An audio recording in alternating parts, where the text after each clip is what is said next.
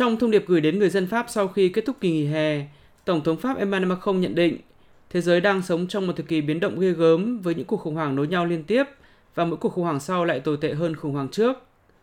Theo ông Macron, nước Pháp và châu Âu đang đối mặt với hai cuộc khủng hoảng trầm trọng, một gây ra bởi sự biến đổi khí hậu và một gây ra bởi xung đột Nga-Ukraine. Về mặt khí hậu, nước Pháp và châu Âu hiện đang đối mặt với thời kỳ hạn hán được xem là lớn nhất trong vòng 5 thế kỷ qua.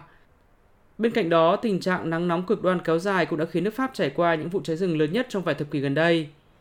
Cách đây một tuần, đảo Corse và một số tỉnh miền nam nước Pháp cũng tiếp tục hứng chịu các trận rông bão mạnh chưa từng thấy, khiến hàng chục người thiệt mạng và bị thương. Liên quan đến cuộc xung đột Nga-Ukraine, nền kinh tế Pháp và nhiều nước châu cũng rơi vào tình trạng ảm đạm và đang đứng trước bờ vực suy thoái do giá năng lượng thực phẩm tăng cao, đẩy lạm phát lên mức cao nhất trong nhiều thập kỷ. Trong bối cảnh đó, Tổng thống Pháp Emmanuel Macron nhận định thời kỳ no đủ không phải lo lắng với nước Pháp và châu Âu đã chấm dứt.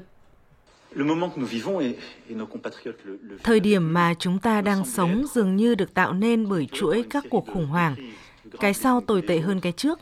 Về phần mình, tôi tin rằng chúng ta đang sống trong một thời đại đảo lộn ghê gớm, bởi về sâu xa thì chúng ta đang trải qua không phải chỉ từ mùa hè năm nay sự chấm dứt của một thời kỳ no đủ.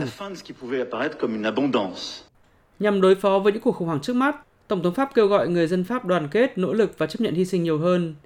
Về phía chính phủ Pháp, ông Macron yêu cầu các quan chức chính phủ Pháp hành động nghiêm túc, tạo dựng niềm tin cho dân chúng và tránh các khẩu hiệu mị dân.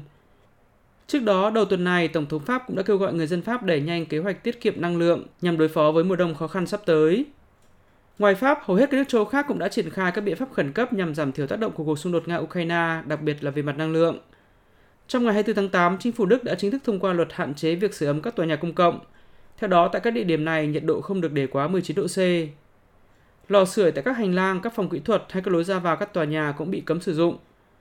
Ngoài ra, luật mới cũng cho phép các đoàn tàu chở than đá và dầu mỏ được ưu tiên di chuyển so với tàu chở hành khách hay hàng hóa.